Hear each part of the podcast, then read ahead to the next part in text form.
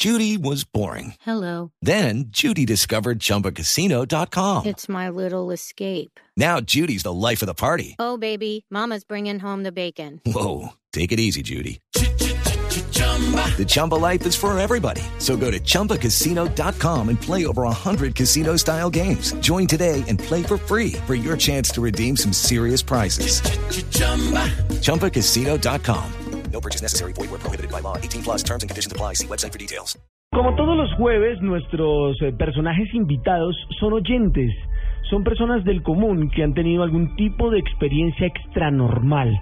Y hoy tenemos un oyente muy querido por nosotros porque además es el presentador de Noticias Caracol y es el director de un programa de Blue Radio llamado Vive Bogotá, que se transmite ah, sobre el mediodía aquí en nuestras emisoras. Así es, señor.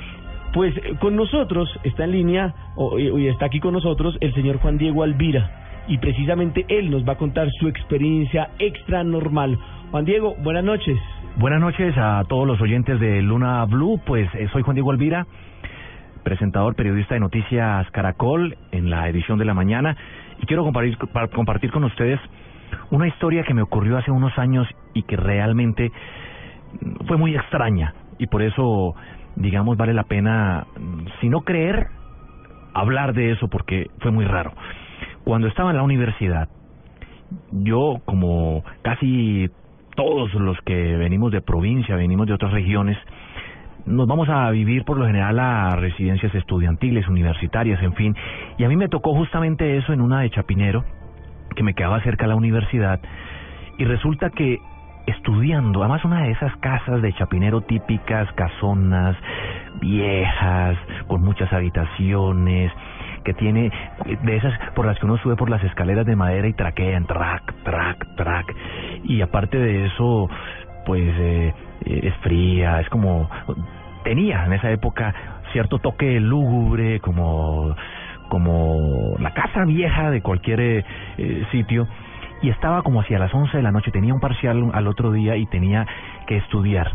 Entonces eh, me bajé a la sala donde uno estudiaba, era un, un sitio ahí en el, el- en el comedor donde puse los libros, empecé a estudiar, como desde las 10 de la noche mis compañeros se fueron a dormir, los que estaban ahí, y resulta que eran ya como las 12 de la noche, eso que todo el mundo ya está callado, no se oye absolutamente nada, y Chapinero que sí que es una zona ruidosa, pero no nada, eso era silencio total. Y al frente del sitio donde yo estaba sentado, hay una especie de espejo de esos, de los muebles propios de los comedores antiguos, que permiten el reflejo. Cuando uno, cuando uno, eh, por cierto momento de la luz y esas cosas, alcanza a ver en el vidrio eh, el reflejo. Y entonces, como a las 12 de la noche, yo sentí, en primer lugar, que alguien se me sentó al frente. Pero fue una cosa rarísima. Yo sentí que no movieron la silla, no pasó eso, pero fue como un viento, una energía, una cosa realmente, o sea, me acuerdo y empiezo otra vez a, como, como a erizarme pues de los nervios, se sentó alguien ahí adentro, eh, al frente. Yo pues como que sentí algo raro, pero obviamente uno incrédulo dijo, no, no, no, no pasa nada, es ya eh, el cansancio, lo trasnochado que estoy, en fin. Seguí ahí cuando de un momento a otro sentí que alguien como que me tocó el hombro, me dio una palmada en el hombro. Entonces yo alcancé a mirar, lo que hice fue como quedarme quieto, frío, levanté la mirada del libro apuntando al del libro apuntando al vidrio, al espejo que se veía para ver si si alcanzaba a observar que alguien estuviera detrás de mí. No vi nada. Y obviamente pues dije, miércoles, esto ya no es normal, algo está sucediendo aquí, estaré muy paranoico o, pasará algo. Y eh, seguía ahí como tratando de concentrarme, tratando de concentrarme, y no, no, no, tengo que seguir, y hasta me faltaba todavía por estudiar, hasta que como los 10 minutos de estar viviendo esas sensaciones, esas energías, no sé qué nombre ponerle, esos extraños fenómenos, sentí que alguien como que me susurraba, me decía eh, como un hola, hola, pero, pero no podía realmente de- decir y descifrar si, si se trataba de una voz eh, femenina o de un hombre. eh, pero era como, como un susurro medio ronco que me costaba trabajo definir. Y ahí sí yo dije, ni por el diablo me quedo más aquí. Al diablo el parcial, cogí, cerré los libros, cerré los cuadernos, los que se suben casi que corriendo al cuarto y hasta la fecha de hoy, afortunadamente pasé el parcial al otro día. Alguna extraña ayuda también eh, me, me dio una mano al otro día. Esa es la historia. Juan Diego, ¿usted qué cree que era? ¿Qué, qué pasó? Pues mire que lo que pasa es que empieza uno a- al otro día a hablar con las personas y otros comienzan a decirle, oye, yo también he sentido lo mismo. Y siempre sale a relucir una vieja historia de no, que aquí vivió una niña que murió ahogada. Algo así. Eh, como era una casa de esas de chapinero viejísimas, inclusive tenía un patio grande con pileta.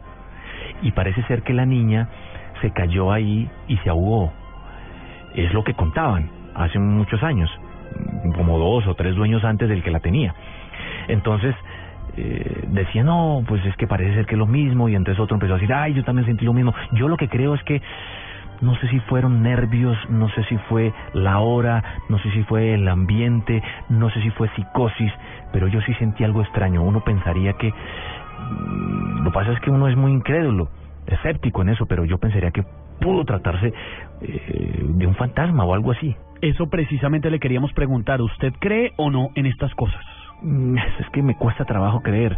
Como el dicho es el refrán que hay de eh, no creo en las brujas, pero que las hay, las hay. Uno, pues, eh, le cuesta trabajo, pero oye tantos cuentos, oye tantas historias, oye tantas eh, cosas alrededor de eso que, que a veces uno también termina como que eh, contagiado de toda esa paranoia o psicosis y, y a lo mejor es cierto, pero pero como que soy incrédulo, me cuesta trabajo. Le cuesta trabajo, pero lo vivió. Pero es que no puedo decir con certeza fue algo que realmente eh, era una, eh, una manifestación eh, fantasmagórica. O sea, no, no sé. Mm, No sé, es que no. Eh, me cuesta trabajo. Juan Diego, si le vuelve a pasar, ¿qué hace?